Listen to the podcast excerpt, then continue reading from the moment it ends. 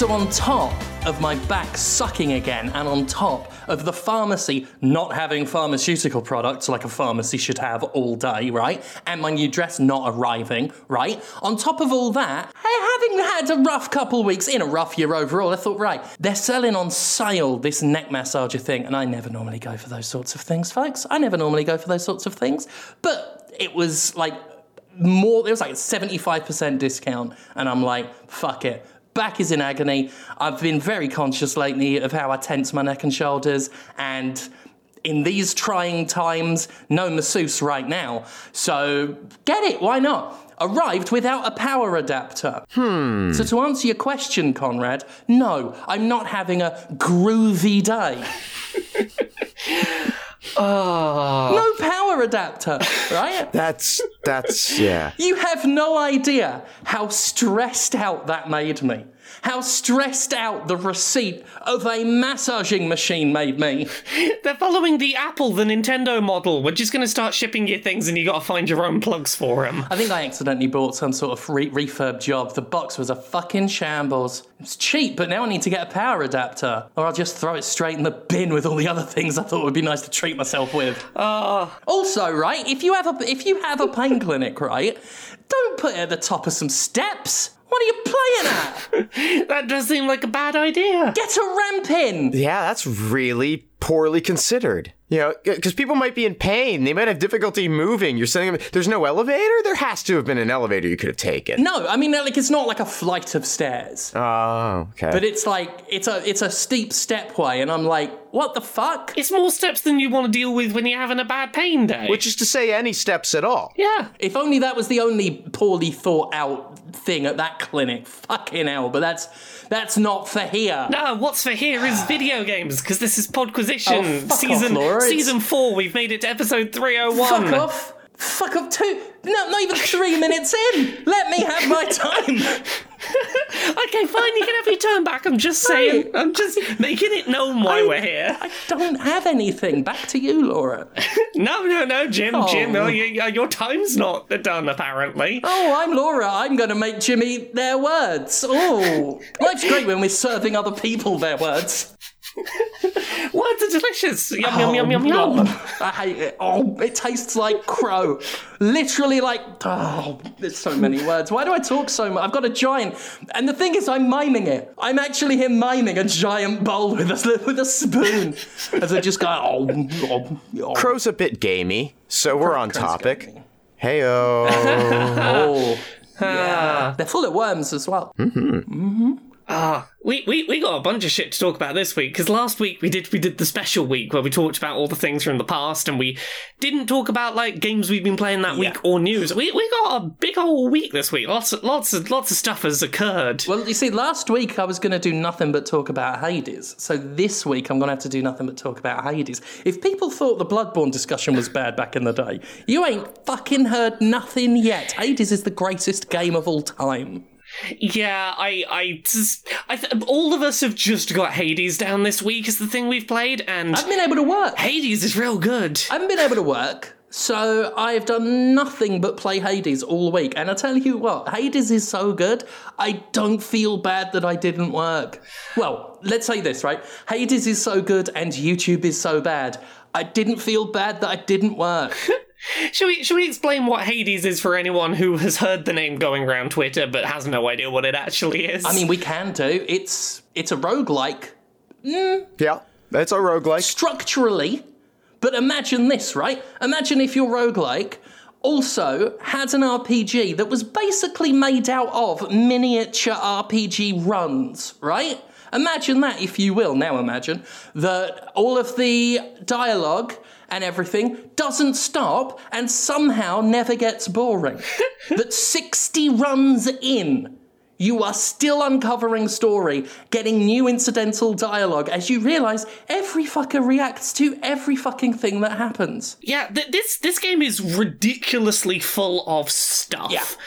Like, it, when when we say this as a roguelike, don't picture something like the Binding of Isaac, oh, where the, the second that you finish a run, you mash A, get back into it, never stop playing. This is a very different pace of roguelike. Yeah, it's, it's, I've been describing it as a It's a hack and slash R P G that is made out of small roguelike R P Gs, and it's brilliant. It's got lots of different weapons. It's, if you, if you don't want the hack and slash, don't worry, there's a gun. So you can shut your fucking mouth. There's a gun that is an eagle that shoots missiles. And when you think you've had enough, you can do things with the weapons to make them stronger. And then they'll just turn into new fucking weapons, right? Yeah. Right? It's the opposite of Fallout seventy-six, right? Imagine a game that just keeps developing and all the developments are actually good. So the, the general gist of this, if, you, if, if you're going in completely blind, is you are the son of, of Hades, Lord of the Underworld. You just don't want to be... You don't want to be in the underworld anymore, so you've basically, you know, written a, le- a letter to your aunt and uncle up on Mount Olympus going, hey, hey, can you help me get out of my shitty dad's apartment? And they're all like, yeah, it's all right, we'll we'll, we'll help you move out, we'll do the, the godly equivalent of, you know, making you a rental truck and getting you out of there. You're just trying to get out of hell in isometric combat. In between runs, if you die, you get pulled back to hell, you start back at the beginning, um, you've got all these little characters in a hub world that you can interact with, you've got, like, the ability to build up relationship points with them all, and they give you little trinkets. There's friendships. Yeah. There's a friendship. Like, it's it's fairly rudimentary, but the dialogue is excellent. So, you know, you're just unlocking more character development as you give gifts, but it's it's there, and it's functional, and it's compelling. This might be a weird comparison to make, but I keep thinking about Disco Elysium when I think about Hades's ridiculous amounts of dialogue, in that there is so much well-written dialogue in there that is always pertinent to the run you have just had in some way, shape, or form. And I keep being consistently surprised by how how aware it seems to be of what I'm doing as I go. Oh, yeah. And I, I mean, that shouldn't necessarily be a surprise, considering this came from the people that did, like, Bastion. They've clearly tried to do this kind of thing in the past, but it is the most impressive a job they have done of it. Oh, yeah. Like, I, I played for... I did run after run after run after run after run, and then got to... I won't do spoilers, but I hadn't gone to a particular fight with um, a certain uh, power-up equipped. Mm. And it was a certain type of power-up equipped. And then when I deployed... Well, it was the the the, the call, the, the big spell. Yeah. Um, and I hadn't done it in that type of fight before.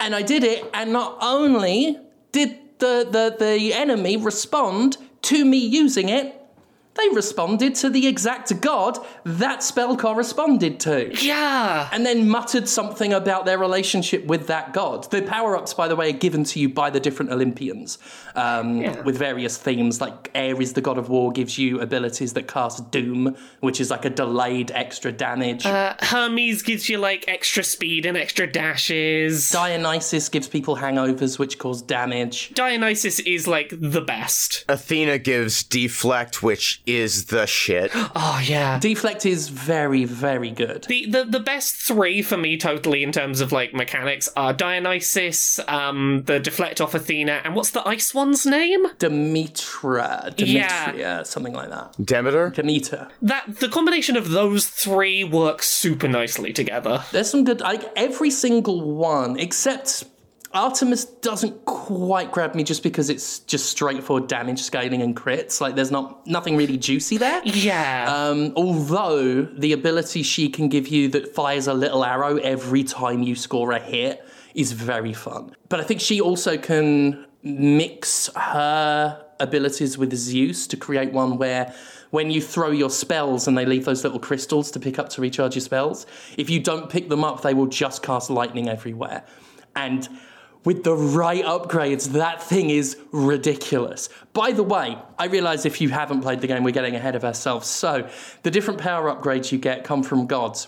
Now, if, say, you got some power-ups from Poseidon, and that, by the way, gives you water damage, which knocks enemies back. Then you get your next power-up, you meet, you know, Ares or, or Athena or what have you, and they might comment on the fact that you met that other god. Yeah. Which is is itself cool. And then you just keep playing, and then at one point, one god will be like, oh, hey, I saw you got that power-up from, from someone. And then that person who got mentioned will pop up and say, yes, they did.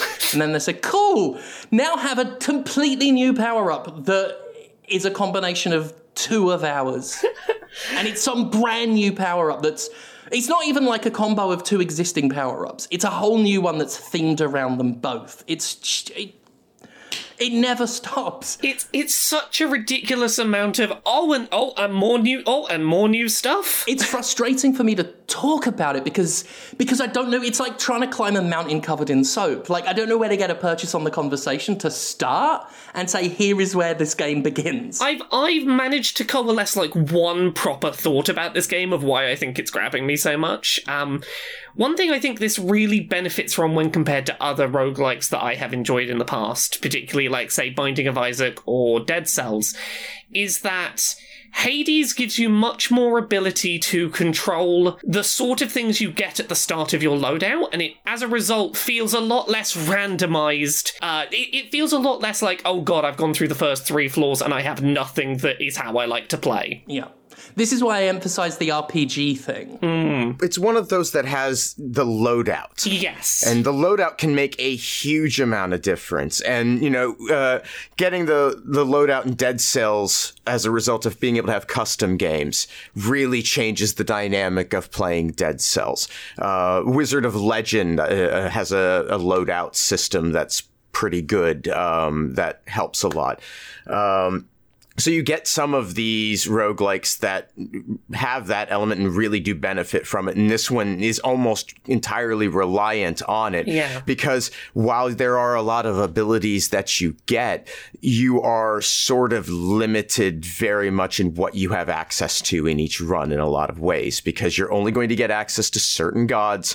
And of those gods, you're only going to get access to certain of the boons that they might grant you. They're going to come at different rarities. They're going to have levels. So there's a lot of like variance, but it's very sort of focused and directed through play. Well, what I think really helps is, like, obviously you start the run with a set weapon that you choose from your unlocked set of weapons, so it's not like, oh, I like to play with uh, pole arms, but I haven't, I didn't find the pole arm on this run. Then, optionally, you can get these upgrades that will be like, hey, so let's say when I start the first floor, I'm most likely to find a Dionysus upgrade, and let's say that's the thing that you want to get on the first floor. You can make it pretty likely that within the first couple of rooms you will encounter a Dionysus room by equipping this trinket. You can do things basically to give yourself a good start on the kind of build you'd like to have. Mm-hmm. Yeah. So like, I like to play with Dionysus and Athena's upgrade. So what I'll tend to do is I'll pick the fists that I like using as a weapon. I'll select this little Dionysus trinket so that I'll probably get a Dionysus upgrade on, on the first the first floor. Then between floors, you can swap out your trinkets. So I'll swap to an Athena one and go, right, second floor, let's get an Athena upgrade. Once I've got both of those, between the next floor, maybe I'll I'll swap into a health one because I've got the, the loadout I want now and I just want to be a bit tankier. If I'm getting toward a really tough end boss, I'll swap it out. Maybe I'll get an extra revive on that. Yeah. It it lets you, every time you complete a floor, go, what do I need right now? And increase your odds of getting that. Unlike other roguelikes, it expects you to take damage. It expects you to need to change how you approach things going forward and gives you options to do that. That's how the whole game works. It's an endurance trial. There's very little health reward throughout it. Mm. And so having a strategy to go into it that you know that you're going to be able to resist or avoid damage is basically the key to progress. I disagree with that, actually. Really? I disagree. Yeah, I, yeah. I find healing, a, like, this is why I said the game expects you to take damage. Um... So long as you, you, you're wary of, of your gold and, and where the rewards are, I find myself finding it fairly easy to stay topped up health-wise. I, I'll say, like, I can usually keep enough health so that when I get to a health thing, I can top myself up. But, like, you will go multiple rooms in a row with, unless you've you've spec'd out specifically to get health upgrades, mm-hmm. you can go room after room after room and never see a bit of health. And, like, you can go quite reasonable stretches between. And, and, and another thing, too, is it may be a later game benefit that you're experiencing that I, I've only run, I'm in the middle of my fifteenth run right now. Yeah. So I'm going to build up some more stuff. I'm getting, you know, three health per room as I transition. I'm finding the occasional fountain, but I'm not finding fountains to buy from, like, every five rooms even. Um, I mean, I'm not saying it's that common either. I'm just saying, like, like compared to some games. Sure. It, I, I don't feel like it's an endurance run for me. I feel like there are moments where I'm hanging on. I mean, it's not Darkest Dungeons, certainly. Yeah. But for me, it's it's it's less about endurance and more about uh, the ability to uh, deal with a problem on the fly. Yeah. By selling things, because you get options to sell some of your upgrades and buy things from Karen's shop or those little shopping wells, and to change your keepsakes and, and things yeah. in between floors. Um, to me, they, and and. One late game bonus you can get is, as you go on, you will soon, uh, you'll start to get the ability to re-roll some rewards and stuff yes. to really uh, customize what you want. And I think, because I saw some people in my reply, certainly, they're a bit disappointed in that because, and this is why I'm trying to really nail down a good description of it, because some people will go in expecting a straightforward, harsh, punishing roguelike, and this is not that. Yeah. This is... This is an R P G that draws very, very heavily from the roguelike structure. Yeah. If you want it to go more in that R P G direction, um, I don't know if it's in there yet or if uh, if it's being added, but they've got something called Godhood Mode. It's, I've not used it, but I've seen it in the options. It is there. Yeah. Uh, the the short version is it, it's it's not like, ah, this is easy mode. It's basically, as you play, you will gain experience and level up, and your damage numbers will go up slightly, and your damage you take will go down slightly, and it will basically give you an R P G leveling system so that it will get you will get rewarded with slightly easier play because you played more of it. And think about that, right? Yeah. This game has so much shit going into it that an R P G leveling system is nowhere near important enough to be anything other than an accessibility option. It's got too much else going for it. You don't need it. This game's brilliant. I think that's why I...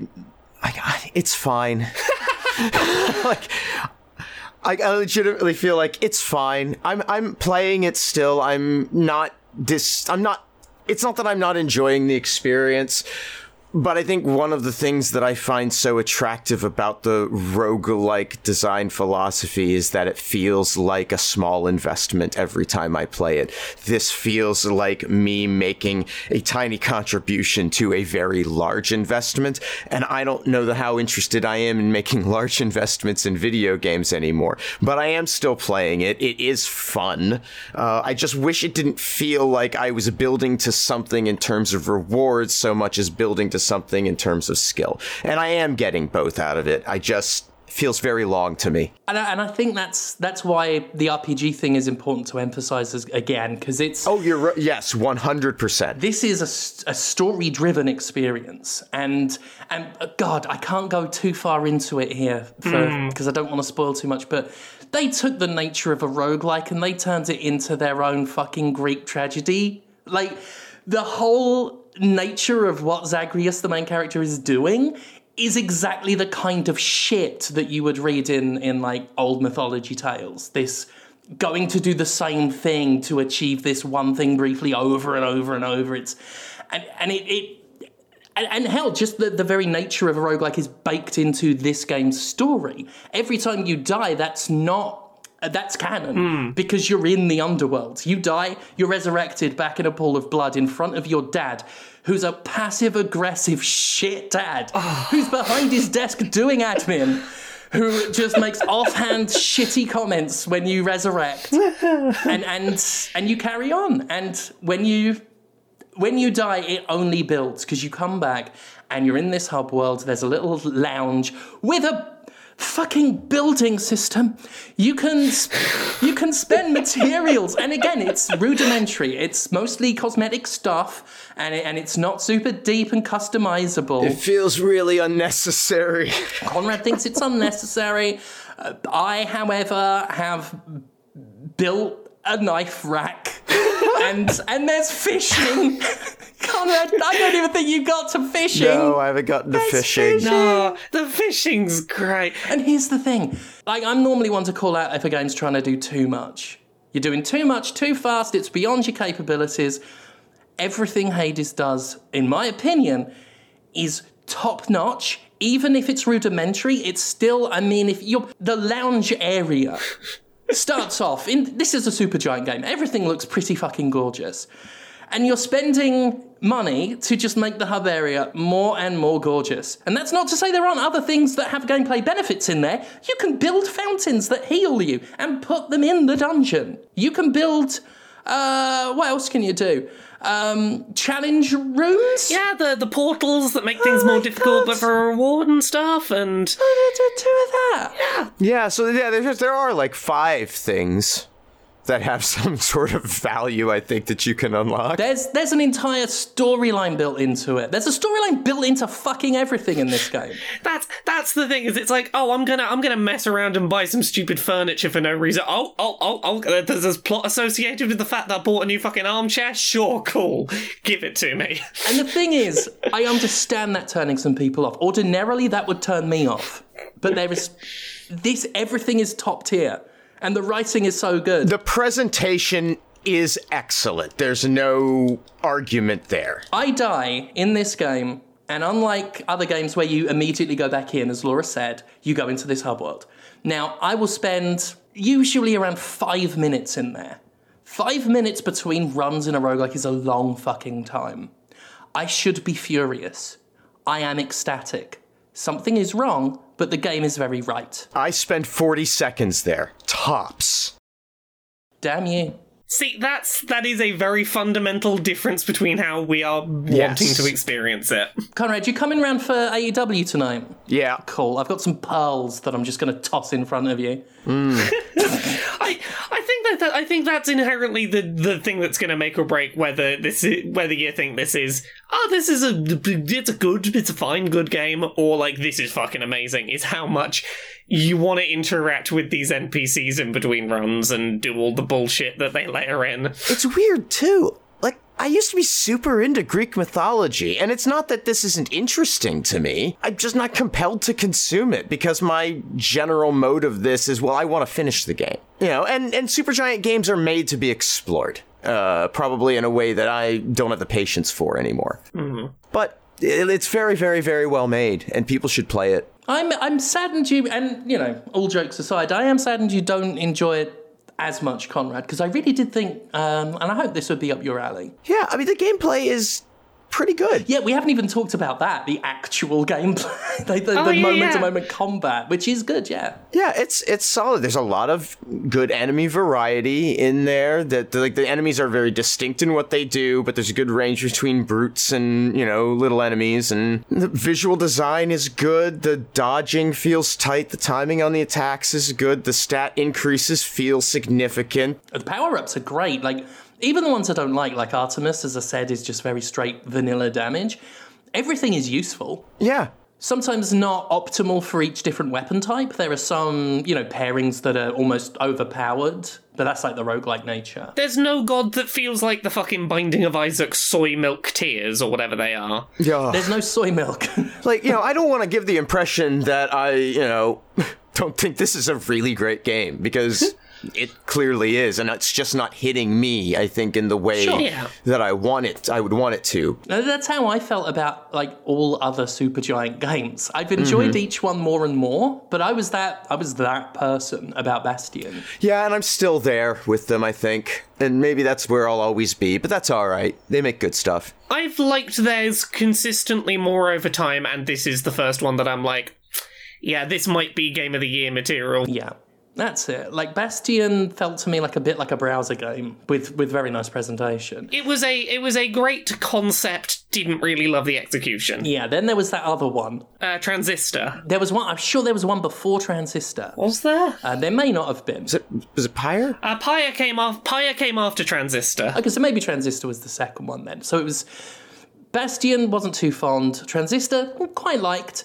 Felt like I'd sort of already cottoned on to the fact that they get some really nice music. Yes. And use that to convince us that what they're doing is heartbreaking, brilliant writing. um, then Pyre was, I thought, was very good. And this one, I think, is brilliant. And at last, the writing is on par with the music. Yeah. Uh, in fact, the writing this time, the music is really good in Hades, but it's I don't think it's as prominent as in previous games. But that's fine, because this time it doesn't have to be. Oh. This time, the writing stands up on its own. Mm-hmm. yeah. Um, I, I, I've been really enjoying all of the characterization of all of the gods. I think mm-hmm. they are incredibly charmingly written. They're, they're how you expect them to be. Yeah, they've, they've not watered down the... like differences between them, which is nice. And they, they haven't gone too far with it. Like, Ares is not, you know, big screamy warmonger. He's more just sort of this cocksure, arrogant, loves war, loves death, yeah. reminds you frequently how much he loves it. But he, he almost with this sort of gentlemanly air to it. Uh, Poseidon is great. He's just your your, your, your cringy uncle with his bad jokes. Zeus is an arrogant... just an arrogant uh, piece of shit.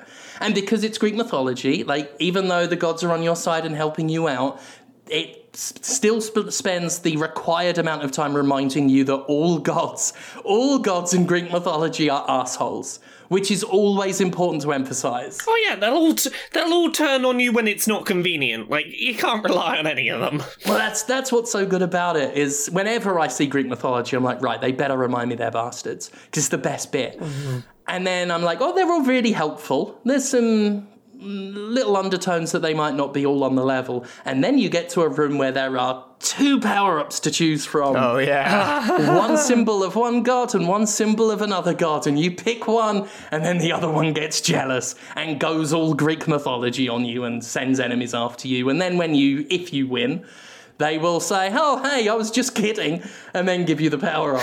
This game's really good. All right, I'm glad we've come to some sort of an agreement on this. Yeah. Well, the game's good, Conrad, which I think we all know. Oh, yeah. Yeah. Yeah, game's good. We're going to keep talking about how it's good, though, because we we found one game that we actually, the, the at least two of us have a lot to say about. And all of us like and have played. Yeah. And for a f- it means for a few weeks no one will shout when we talk about things that aren't video games for too long, because we did do that like half an hour ago. About, about this game. It's too spoilery for me to tell you what they do with the Bone Hydra post-game, but my god, it's such a little thing that it's... Uh... Oh, this game, not only, like, as if all of... As if the, the rock-solid hack-and-slash gameplay and the R P G mechanics that just... systems upon systems, but all of them fun and straightforward and introduced as you go along, so you don't feel overwhelmed. But on top of all of that, there are little meta touches as well. Mm. So before we move on onto the not Hades things for this week, what? I have to ask you, Jim, in terms of in terms of my build, I'm uh, I'm pretty good with how, how my build's going in Hades. I like the fists. I like the power up that you can get for the fists, where it, like your your heavy attack pulls them into you, uh, so that like they they sort of magnetize to you. I like doing my dash into the light attacks, maybe with Dionysus on, so that I can get up to like level five hangover real quick. Mm-hmm. I found zero use for the casting spells. I never used the, the, the cast, the gems, the s- spells. Really? Yeah. M- me either. Jim, I've watched play and uses them all the fucking time. Yeah. I love them. This, this is what I was going to ask, is like, what... What purpose do you find for them, and when are they useful? Because I just... My my entire build is dash in, do big hit, uh, do multiple hits, dash out before they can hit me, and, like, I'm in and fucking out. It depends. It depends. Um, I mean... I mean, just, like, there's a build you can get where you can send the spells... Basically, for, the, for those listening, you...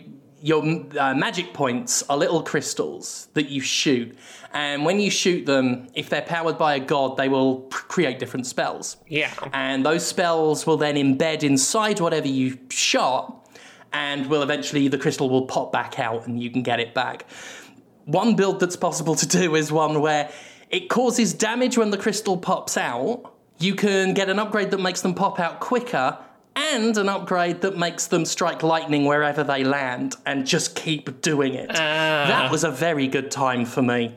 Um, but, but you know, each god has their own cast and their own different uses, um, and it depends what weapon you've got or what you're doing. Yeah, I think I think part of the problem maybe is I'm just not picking... Because the base use of the spell seems kind of worthless, I've not been buying many of the upgrades for it. Right. And as such, I've not been seeing much of a variety of what they can actually do. That might be it, because when... If you if you invest just a little in them, they can be really... Yeah. Uh, and they're, they're often good if you pick one from a god that you don't have. Not always the case, but say you've got a really good... Um, you're using the fists and you, you're doing something that's really good at individuals, but you don't have much crowd clearing. If you got Zeus's chain lightning mm. and you throw that out, and I like to throw most of the time all three of my spells out at once, and that will just... with the right build, that can devastate an entire group. Okay, okay. I, I, I, I'm, I might have to give that a try. Demeters are very good. Demeter, I, I'll never bloody remember the ice. The ice, the ice lady. Yeah, you can cast a crystal that fires a beam, basically like those enemy crystals that just shoot beams. You throw all three of those down at once, and if you're upgraded enough, you can just watch a boss's health just, just oh, sink. That. That does sound really nice, actually. like like the like to dislike ratio on a video where I said something in favour of trans people, you can just watch that meter just go whoosh. Ah, right. So other than Hades, there were some things this week that were like newsy type things that, that we probably want to talk about, I guess. Uh, if we have to. And we didn't even get to summons. Sorry, carry on. Um... So, things that happened in the couple of weeks since we last talked about the news, we kind of vaguely mentioned this the other week, but Microsoft just bought Bethesda for seven and a half billion dollars. Yeah. Yeah, they just bought a huge lead in the game subscription service competition. Yeah, well, like, that's that's not even the like the the first thing recently they've added as a value add to Game Pass. I wish before buying Zenimax, Microsoft had done a Zenimax and tried to run Zenimax out of business first and then got them for a song. That would have been nice. No, because then they don't get to swing their, you know, seven point five billion dollars dick around. That is true. It's a big dick for that many billions. It is a big dick. Huge. It is stuffed with money. I've seen a lot of, like, there's there's obviously a lot of questions of, you know, are they or are they not going to release Bethesda games on other platforms? Of course and they are. They're being, they're be, I, I've seen both arguments made by people who are very confident one or the other will be true. That's the trivial concern. Yeah. But it's the gamer concern, so we will discuss it. I, I mean, it's... Here's the thing. It would make sense for them to do so. That is a lot of money on the table. But also, if you look at the other studios they've bought, they tend to like to bring stuff to the Switch because they don't see it as a competitor. They don't tend to bring their stuff to PlayStation. They can't lose. They could hoard it and try and sell consoles. They could sell it and sell a bunch of games. Send it to PlayStation. Never reduce the price. Mm. Just pull a fucking Nintendo. Keep their, keep the... Party, you know, the properties that you own, keep them at a fifty-nine ninety-nine or sixty-nine ninety-nine retail, if that's what it's going to be, on that platform, and you can undercut yourself and bring people into your service and bring people onto your platform. It's, yeah, no, don't waste the opportunity. And when you combine that with, with their methods of trying to bring their platform to people, as well as trying to bring people to their platform, mm-hmm. I gotta say, like, I'm scared of it because I'm always scared of a big corporation making huge gains, but Microsoft's kind of got this shit on lock right now. Like, this is all very strong. They know what the fuck they are doing. Like, it's no accident that this got announced, like, the day before the new Xboxes went on pre-order. Oh, of course, yeah. Like, Mitch McConnell installing a Supreme Court justice. This shit's over. Sorry. Did I bring the mood down? But, yeah, it's Microsoft have that problem where they don't have enough first-party software to get people excited, and this this is a name that you can drop where people will pay attention. And much much like the fact that um, Game Pass now has all of E A's games, if you care about E A games, all of those come with Game Pass now. Now all Bethesda games come with Game Pass. That subscription's got to go up in price at some point, because every Microsoft first-party game and every E A game and every Bethesda game on day one in a subscription is a pretty big deal. Well, there's there's two ways you can go with it. You can either raise the price or raise the volume. And they absolutely can raise the volume big. So this actually could give them an opportunity to delay increasing the price of Game Pass significantly. You, you might be right, because in the uh, I saw a statistic today. In the last five months, they have had a fifty percent increase in the install base on Game Pass. Fucking like, hell. Game Pass has grown a lot in the last few months. It's come to mobile recently as well. And and it just came out of beta, and the, the price for basic Game Pass just went from five to ten. So, mm. uh, and ten dollars is, I still think, an enormous value for consumers when it comes to the product offering that they're making. So if you want to get two games on launch day in a year, you've probably made your money's worth. Basically, here's here's how it shakes down, listeners.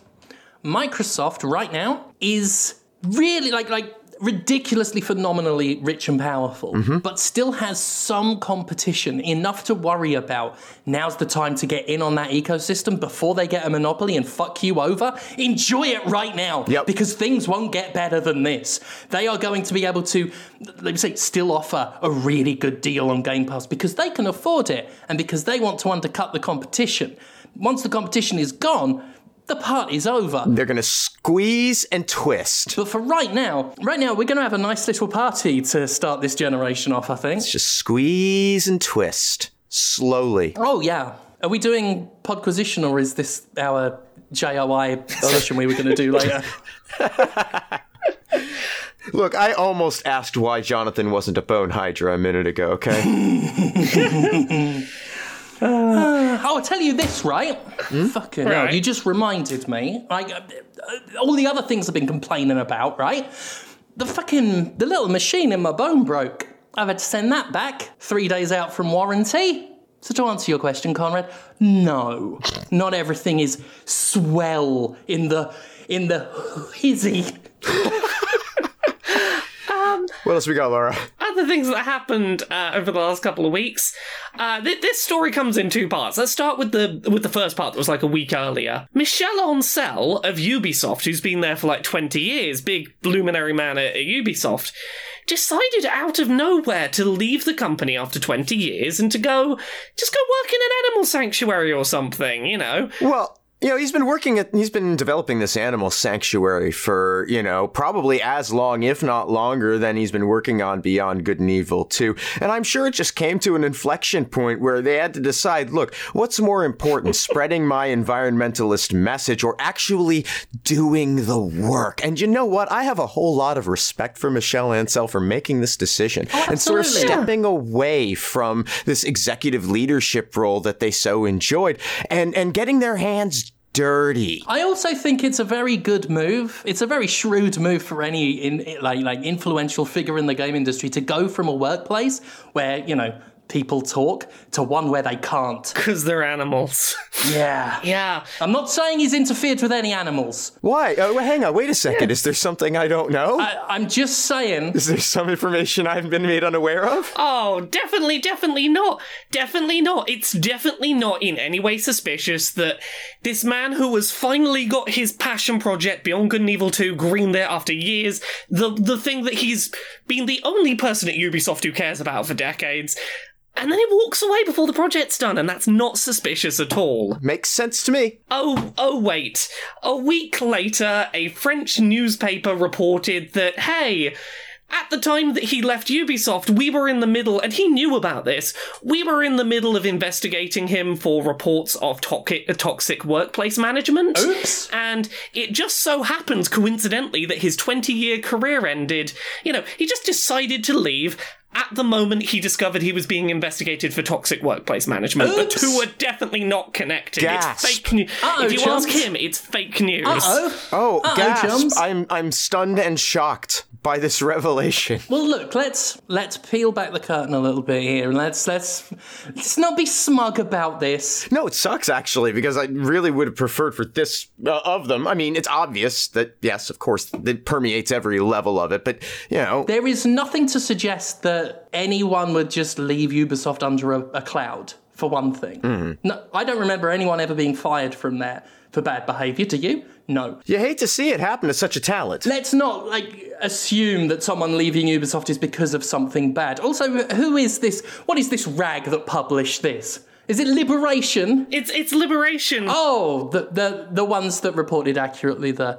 The last wave of allegations. Oh, okay. Hmm. Yeah, I believe they were they were involved in all the stuff about um, Heavy Rain. Uh, what what's their studio called? Um, Quantic Dream. Basically, if something fucked up's gone on in French game development, Liberation's basically been there to report on it. They are a very reputable French media outlet for what is going on in French games existence. Now, the headline the headline I saw about this was that Michel Ancel denies leaving Ubisoft over a Liberation report, which to me just says, oh, well, he's denying he left because of the report, not because of what he did. Well, yeah, but the report hadn't come out yet when he left, yeah. so... He... He he admits that, like, oh yes, I was aware th- at that moment that they were investigating me for toxic workplace behaviour, but th- that's not why I left. I was already planning to leave. Well, yeah, okay, so he was planning... He, so wait, hang on. He left because of the newspaper planning to expose the report, or... left because the internal investigation, because I think it's the newspaper that was the larger threat. There's no concern from an internal investigation at Ubisoft, clearly. No, there was, there was, apparently it was neither of those. It wasn't the newspaper either. He just decided, he was aware that the newspaper was investigating him.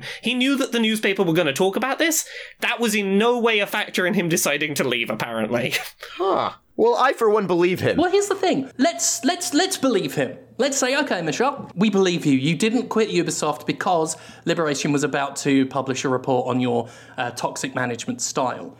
Now, about your toxic management style, Mister Ancel. We should probably talk about what's in that report. I think that I think that bit is more important than why he left Ubisoft. I think mm. that doesn't change what he did while he was there. Yeah, let, let's talk about the stuff that he allegedly did while he was there. So, according to uh, Liberation's report, uh, Ancel would repeatedly throw out entire huge chunks of developer work on Beyond Good and Evil two with absolutely no warning. Um, apparently, he would wildly change his mind about what the game was going to be on the flip of a hat mm-hmm. without talking to anyone. He'd, like, tell people, go develop the game like this, and praise them and be like, yeah, you're doing really great work. And then turn around and start, like, completely berating them and going, why the fuck have you made it like this? This is terrible. You, you, this is not what the game's going to be. Throw out all your work. This is crunch culture, by the way. This is exactly what it is. Mm-hmm. Yeah. Yeah, so that that's that's the crux of it, is that he was just making it a miserable fucking place to work because he couldn't make up his mind what the game was, and... the fact that he couldn't make his mind up on what the game should be became everyone else's problem. He would he would tell them to do a thing, praise them for doing it, and then change his mind and hate you. Why the fuck did you do what I told you to do? Like, that's that's the gist of it. Here's what I find interesting about that is often often when a game's been in development and on and off again as long as Beyond Good and Evil two has been, mm. it's very easy to point at the publisher itself and say, you know, the executives have been fucking around, dragging their heels, meddling. That's often the case. We saw a lot of that with Anthem. Um, but here it's like, okay, it looks like it's more of a lone creative is the reason Beyond Good and Evil two is such a mess. We can't really shit all over Ubisoft for that. However, then we remember that Michel, An- uh, Michel Ancel is seemingly an abuser in a company that was coddling abusers. So it's still Ubisoft as a as a corporate culture's fault. Also, it's Ubisoft as a corporate culture's fault because um, it, it seems from the Liberation report that there was an internal investigation that was going on that did bring this to light, mm-hmm. and then the internal investigation got dropped because Ancel is very good friends with Yves Guillemot, yeah. and according to Liberation's report, Yves was basically like, hey, stop investigating my friend and what he's mm-hmm. doing. Just let him have his little corner of the studio. Yeah, it's almost as if that's how this shit happened. It's almost as if Yves Guillemot being a friend to all of these fuckboys is how all of these fuckboys got to continue being fuckboys at Ubisoft. Yeah. And, and Yves st- is still trying to move past this without having to answer anything about how much he knew. Yeah, like, this Liberation report in particular is like, oh, this is a direct accusation of you knew about what Ancel was doing and turned a blind eye to it. Of course he did. That you turned a blind eye to it and it had to come to a newspaper threatening to report on it before anything happened. Yeah.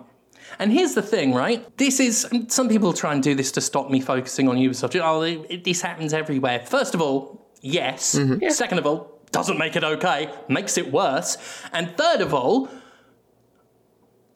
I was so busy focused on how emphatically I was going to say it, I can't remember what I was going to say.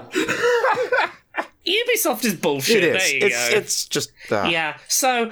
Beyond Good and Evil two ain't ever fucking happening. No. It's never gonna fucking happen. Then fine. I'm never getting... I, here's the thing. I'm never I'm never getting that game. I didn't even want the version they seem to be making, but it's never fucking happening. Hasn't Beyond Good and Evil two hurt enough people already? Just let it go. I will say, I have seen some people make the argument, and maybe... that was the point I was gonna make.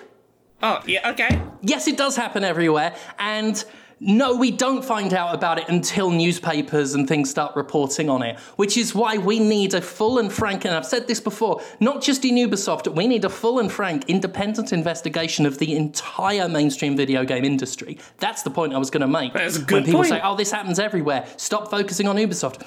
You know what? First of all, we must focus on Ubisoft because even by the game industry standards, it's shit there. Yeah. Like, it's it's not... It, it's baked in so much that multiple executives were doing it. But also, don't worry, we're going to talk about another company oh, this week yeah. as well that also did bullshit, because well, the only reason we're talking about Ubisoft so much is because they we keep learning stuff about them. And, and, and, and more will come. Yeah. I've said th- I said this right yeah. at the beginning, didn't I? I said, more will come.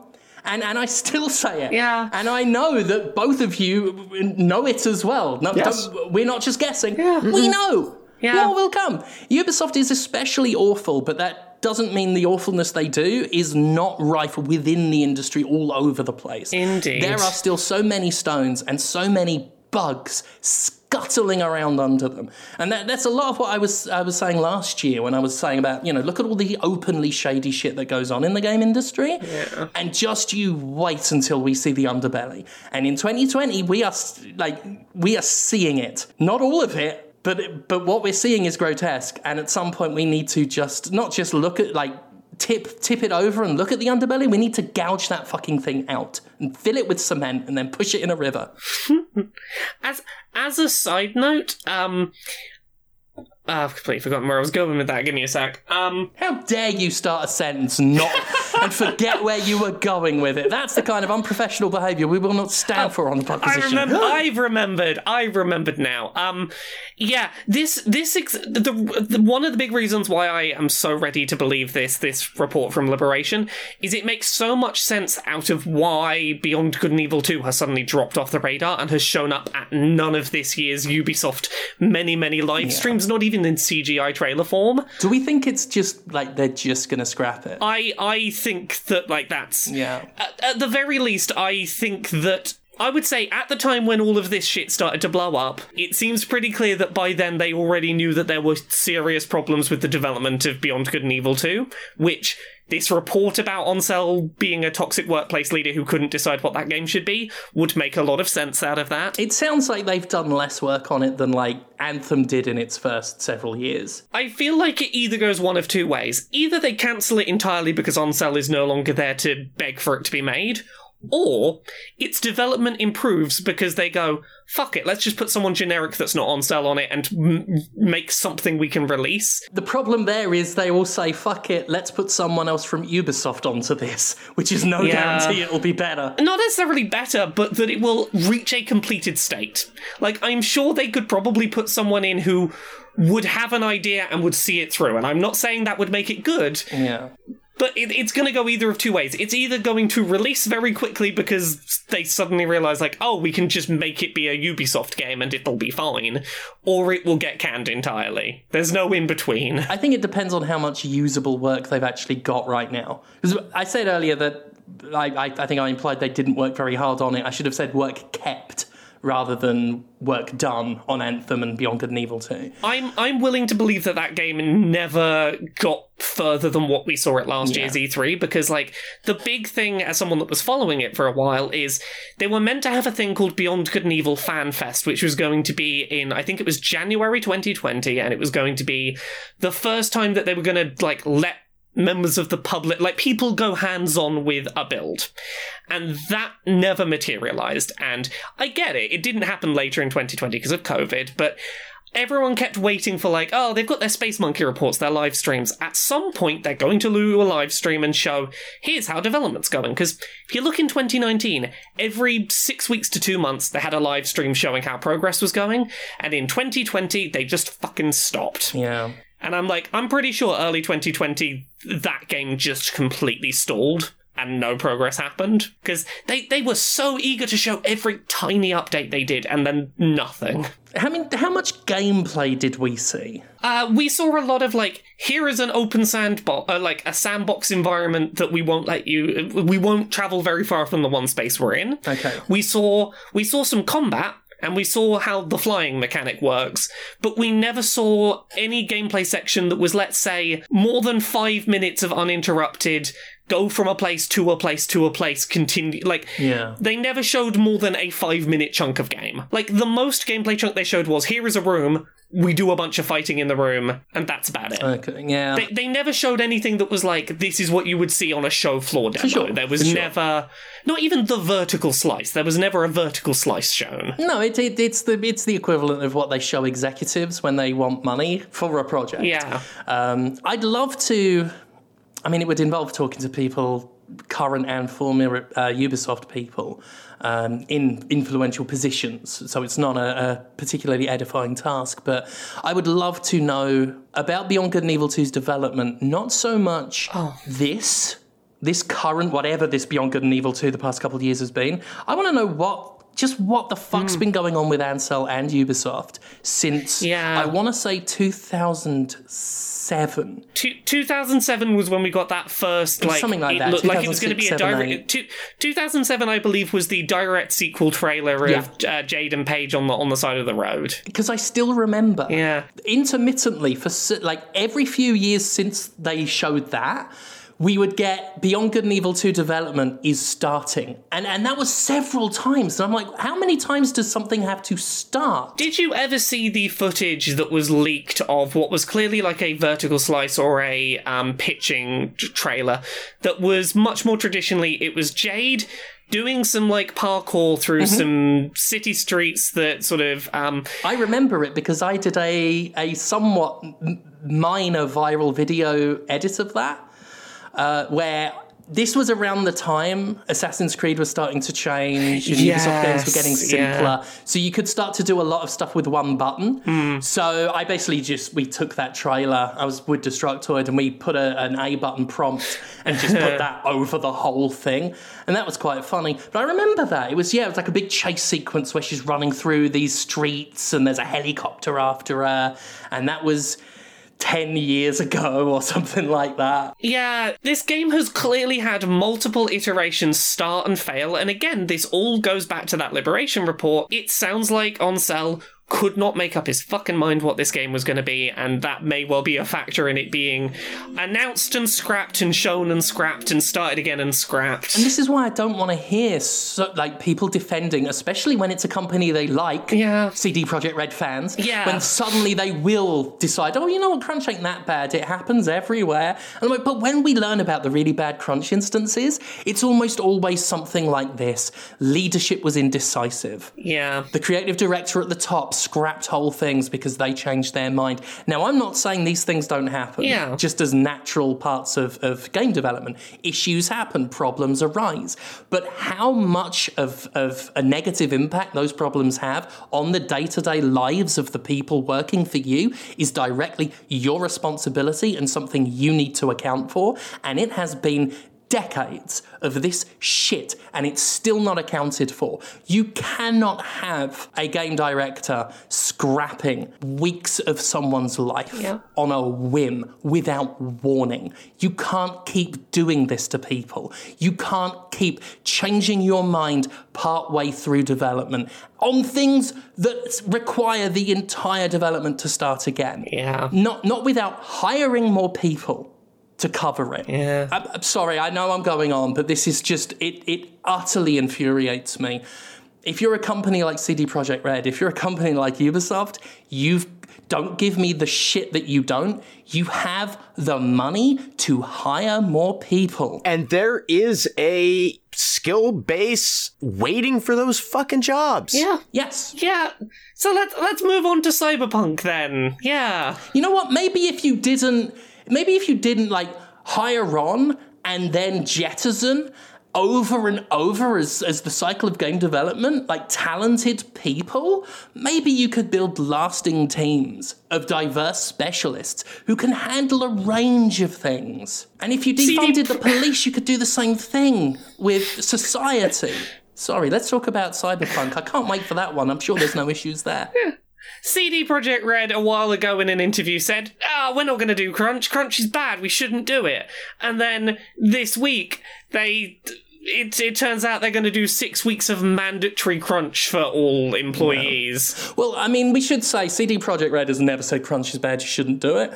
C D Projekt Red's management has never historically been all of that apologetic in the first place towards no. crunch. Yeah. Now, I know they've wanted to soften that since it's become far less popular to be in favour of crunch. Yeah. So now they're like, let's scale that back.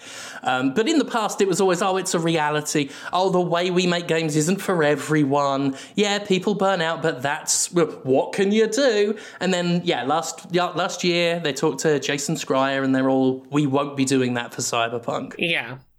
And, yeah, it turns out they're doing six weeks of mandatory mm. crunch. And they tried to soften the blow by being like, oh, well, we're, we're paying them overtime and, you know, they're going to get, uh, there's benefits. Uh, a percentage of the profits of the game go to the people who made it. That's the minimum. Yeah, but that doesn't change the fact that you are mandating people to work in human hours and they don't have a choice. Yeah.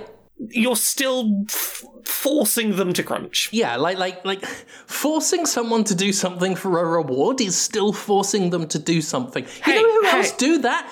Gangsters in films who are like, take this million dollars or I shoot you. Hey, I'm the Jigsaw killer. I'm I'm forcing you to do one of my murder traps, but it's okay. I will pay you overtime and a half, but you w- you are being forced to do this murder trap. I want to make a game. Yeah, that's that's not good. You shouldn't do forced crunch. That's very bad. I should do Jim Saw opening a game development studio. There wouldn't have to be any saw traps. You just make a game like the triple A game industry fucking makes one. That's torture enough, and it'll get you to appreciate your life because you won't have any free time to do it. So by the time you're done making my game, which will be um, uh, Crusader balls, right? When you make Crusader balls, then when you're done with it and you can see your wife and kids again, you can like have a life and, and you know, your dog will have died by then, but you get a new one. I mean, just imagine the loot box opportunities that Jigsaw would come up with. Oh, hell, well, we did that. There's a uh, we did the Jimquisition Halloween special. Oh, that's and right. We did a saw trap loot box. One one of these loot boxes will contain the key that will save you from from being electrocuted to death. Keep putting your credit card info in and maybe you'll survive. I'm You know they're doing a Passion of the Christ too. Yeah, I don't understand how the fuck that can happen. Well, my thought is we do, we do it like Saw. Like Judas wakes up one morning and he's on he's on a barbed wire crucifix and he's like, oh fuck. He, he thought he'd gotten away with it. He fucking hadn't. Jesus had thought ahead because he's Jigsaw in this. He's got thirty pieces of silver in his stomach and he has to dig them out so he can escape. Pontius Pilate has to choose between having his, having his hands chopped off or drowning. It's very ironic. Don't don't ask don't ask what Peter has to do to get his cock to crow three times. So don't don't don't support crunch. There's so many people who've been going, yeah, but they make such big games and they're so polished. This is just how they have to happen. No, they C D Projekt Red can hire more staff. They don't have to crunch the staff they have. They can hire in some temp staff to lighten the load in these last weeks. They can lose a little bit more money in executive salaries and bonuses to get the job done. And hey, if they get the job done right and faster and it winds up being great, it'll sell more and you'll make more fucking money anyway. Now, I'm not, I'm not an expert in finance, okay? To put it mildly. I am, I'm not good with money. I'm, I'm not... so bad that I'm in any financial risk, okay? But I'm not. I, I I make bad decisions. But please support his Patreon, patreon.com slash the Jimquisition. Oh, patreon.com slash Jimquisition. Um, I do all right for money, but I I don't make the best decisions sometimes, and I'll buy silly things. I buy lots of silly things. But put me in charge of your company finances for a day. Any game studio, right? I won't do much, but I fucking guarantee you with... With you, you give me no restrictions to move the money around as I see fit. I'll find you your money. I will find you the money you need to make a top quality game on time with minimal human discomfort. And when I say minimal human discomfort, I mean no one, even the executives whose bank accounts I will be fucking raiding, will be uncomfortable because you can take so much money from some of the richest people in this game industry, and they are so rich that no matter how much you take to cover an entire game's development, they will remain exactly as rich as they were when you started. They won't even notice it's gone. No. In fact, thanks to inflation, by the time the project's finished, many of them will have doubled the money you took from them, from sheer interest on the money they still have left. So I don't want to hear it anymore. I don't want to hear about how layoffs are necessary. They're not. About how microtransactions are necessary. They're not. About how crunch is necessary. It isn't. None of this is necessary unless you believe in the myth of perpetual growth. Yeah, so other stuff this week. E A got caught putting adverts for loot boxes into magazines aimed at eight-year-olds. Hang on, sorry. Let me just mime holding a cigar up to my mouth as I go... What? I know. Are they advertising gambling to children like they say they don't do? Yeah, definitely, definitely not advertising their FIFA Ultimate Team loot boxes to literal children. Oh. Jesus fucking Christ, E A. Yeah, they said sorry. They, they said sorry, did they? They said sorry. Oh. oh, oh, we didn't. Oh, we didn't mean to. I hope the parental locks that they told the B B C to tell parents to put on their Xboxes helped. Yeah. When the kids got the, when the kids picked up the Beano and got a splash page in it saying, hey, buy this football card. Don't tell your parents. Wink. Fucking hell. Yeah. How many more? Like this. I, oh, God. I realise I've been going on especially long-winded rants today, and I'm sorry. I, I don't want to talk over people, but this is this is just like the crunch thing. It's like, how many more cocks are coming home to roost? How, how much more do people need to disagree with me when I say these things, when I say that gambling mechanics are being sold to kids, right? And people want to paint me as the next Jack Thompson, right? They're advertising the actual gambling mechanics in kids' magazines, and they only stopped because they got caught. Yeah. This wasn't an accident. No, this was this was a marketing decision. Fucking hell. They're not sorry. Yeah. E A's not sorry it did it. No. And uh, other things to grumble about. I know neither of you particularly care about Pokemon Go, but um, dur- during COVID, they put a bunch of stuff in place you could play from home because people couldn't go outside.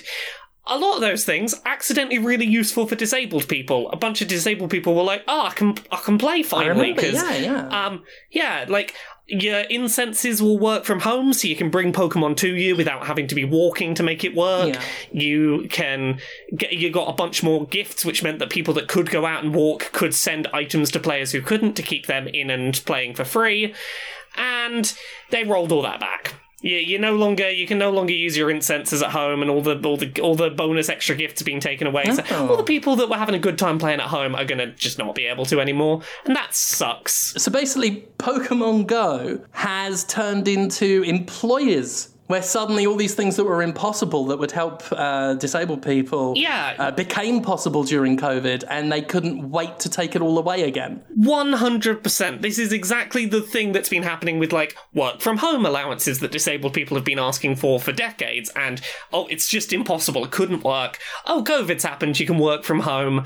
We're going to force you back into the office ASAP, though. It's almost as if, whether it's something as simple as upgrading control for next-gen consoles yeah. or letting disabled people have lives, it's almost as if when a company says something's impossible, they're always just fucking lying.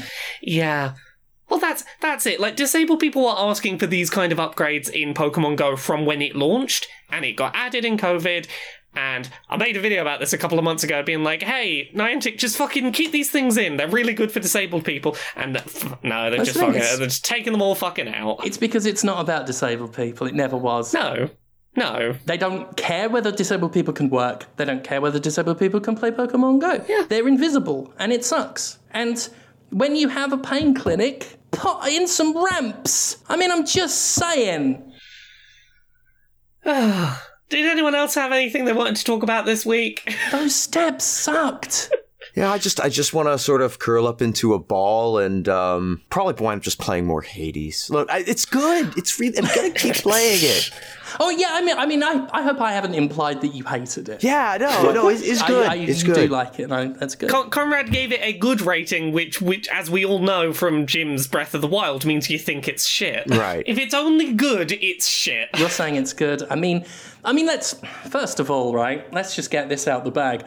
Not only are you the only one who is saying, oh, I, I think Hades is shit. You're also the only cis person here. You're a minority. You're to be bullied. Get the fuck out. Go back to your gender re- reveal party. Oh, wow. And I'm... the gender your mommy gave you. So hang on. You have actually put me into a position now where I'm supposed to indicate that white people are being oppressed, because I don't think I could do that under any circumstances. Oh, God bless you, Conrad. I'm just, I'm having no, a laugh. And I'll give you a little kiss on the forehead oh. when you come over.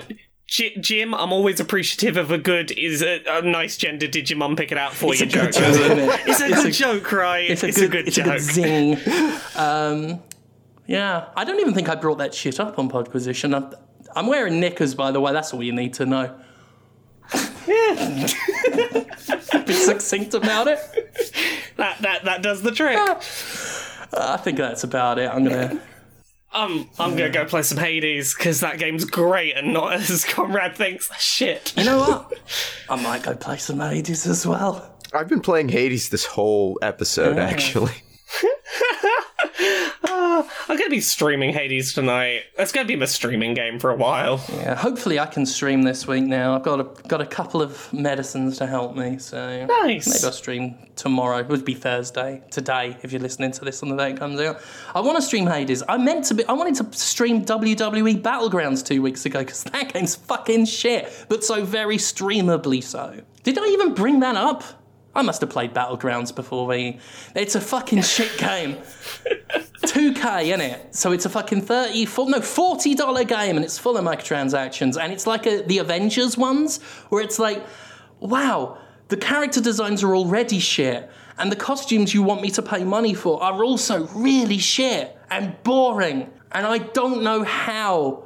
I don't know how they've made the wrestlers look so much not to like the wrestlers they are. They've got the same character designs, the sort of big heads and hands, the sort of, um, you know, over-exaggerated cartoon look that, like, half a dozen shitty W W E mobile games have. Except the W W E mobile games at least have characters that look like the wrestlers. I don't know what these people think wrestlers look like, but you wouldn't be able to tell who they were if they weren't wearing T-shirts with their names on. Fucking hell. And you can just press a button and win. Just press a button over and over and over. Plus, it's got an updated roster, so, you know, Luke Gallows and Carl Anderson is in there. Um, uh, Alicia Fox is in there.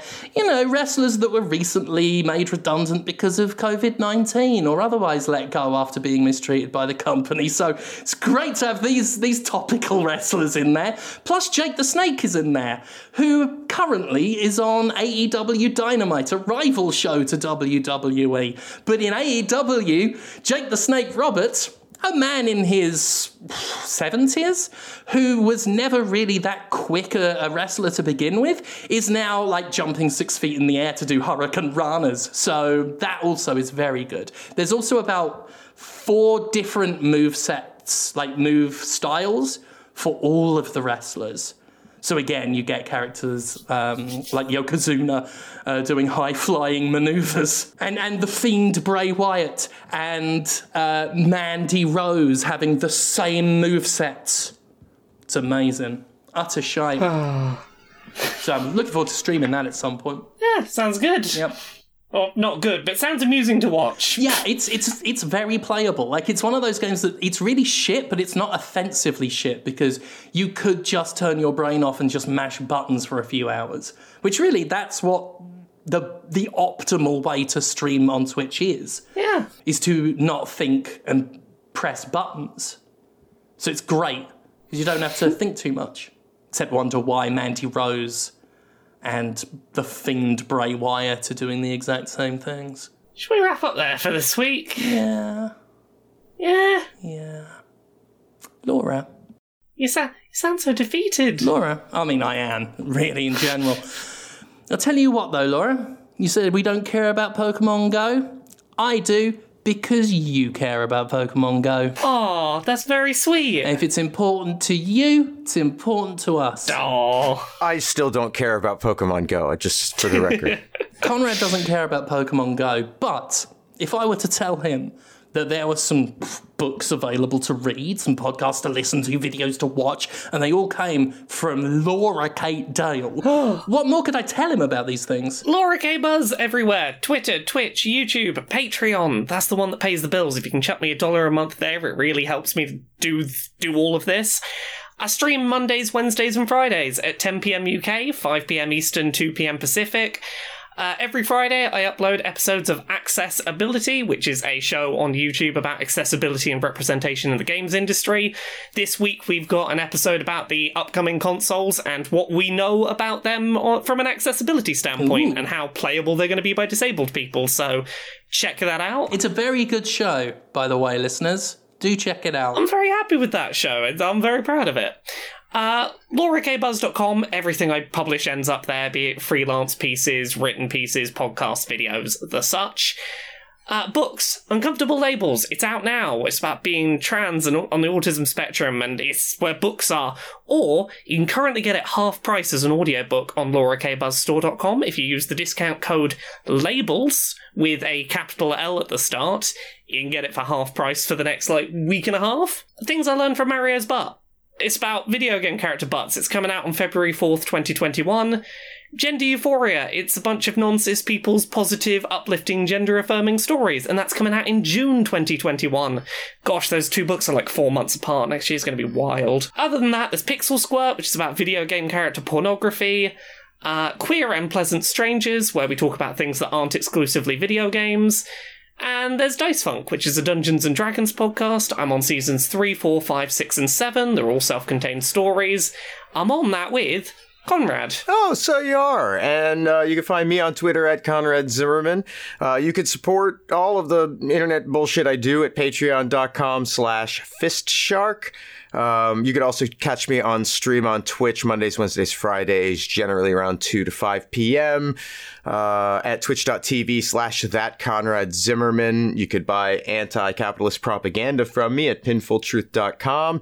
And you could buy audiobooks from me at conrad reads dot com. And uh, other than that, I think uh, the main thing to I need to mention is that Jim, again, has a Patreon. Yes, I do. patreon dot com slash Jimquisition. Uh, thank you very much. That is, and, and actually, well, I'll, I'll say it now. I've been, I meant to do this a week ago, but my back's been such a thing. I haven't gotten around to doing any of the planned content or announcements. Um, but everything on the YouTube channel going forward now is covered by Patreon. Da, da, da, da. Let's face it, YouTube ain't making me any fucking money anymore.